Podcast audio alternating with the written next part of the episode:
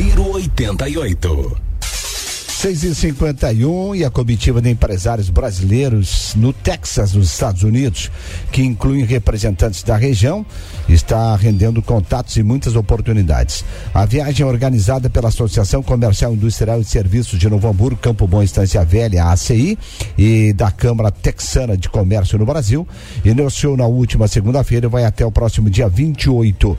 Quem está liderando esta Comitiva é o presidente da ACI, Diogo Loic. Ele dá mais detalhes da viagem. Aqui é Diogo Loic falando diretamente do Texas, onde estamos liderando através da ACI uma missão empresarial com empresários não só da nossa região, não só associados aqui de Novo Hamburgo, Campo Bom, Estância Velha, mas também de Santa Catarina e alguns de, inclusive da Europa, alguns brasileiros que têm empresas na Europa e que estão nos acompanhando. No primeiro dia dessa missão, Visitamos o porto de Houston, maior exportador das Américas, que movimenta 3,5 milhões de teus por ano. São dois terminais de container de uma iniciativa público-privada que hoje estão importando mais do que exportando, em torno de 60% a 70% de importações, e muito disso por causa da pandemia, pois outros portos aqui dos Estados Unidos acabaram fechando ou reduzindo operações nesse período pandêmico, mas a tendência deles é voltar a ter meio a meio importação e exportação, o que dá um bom balanço dos containers e mantém as operações. O que nos chamou a atenção, Guilherme, nesse primeiro dia de visitas foi a digitalização dos processos aqui no porto. Todo, todo encaminhamento de documentação de exportação ou importação tem de ser feita até 24 horas antes do ingresso do caminhão no porto. O caminhão é, chega até os portões, onde automaticamente é pesado e é feita uma leitura do QR Code ou de um totem, e o caminhão não leva mais do que cinco minutos para ingressar no porto.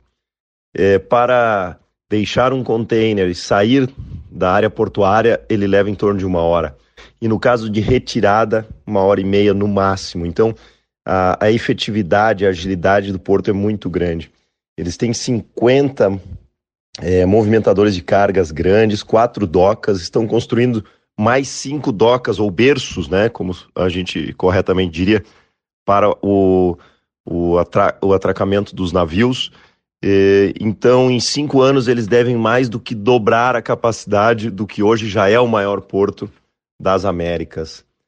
É, seguimos na segunda-feira à tarde para o consulado do Brasil em Houston, onde fomos muito bem recebidos pela embaixadora, pelo cônsul adjunto. Apresentamos as empresas, as, os interesses e negócios desses empresários e tivemos aqui um, um bom encaminhamento daqueles que querem exportar ou abrir operações aqui no Texas. E no dia de ontem, nós estivemos reunidos no gabinete do governador uh, aqui da, do, do estado do Texas, onde recebemos informações muito valiosas sobre incentivos para a abertura de negócios aqui no Texas. Nós iremos detalhar isso mais nos próximos dias, teremos informações nas nossas redes sociais da CI, no site, mas com certeza são informações que não estão disponíveis uh, na internet aí de fácil acesso. Foi muito rico o nosso aproveitamento nessa terça-feira e finalizamos o dia na Universidade do Texas em Austin, com palestras de especialistas sobre cultura e linguística americana e brasileira, também com muitas vezes o que podemos chamar de detalhes, mas é, são nos detalhes que se fecham ou não os negócios.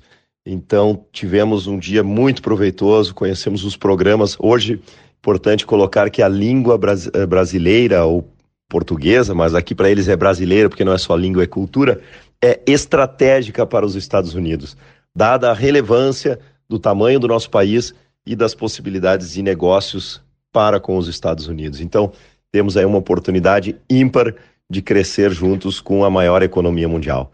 Muito obrigado, Guilherme. Um abraço, um abraço aos ouvintes e traremos mais notícias em breve.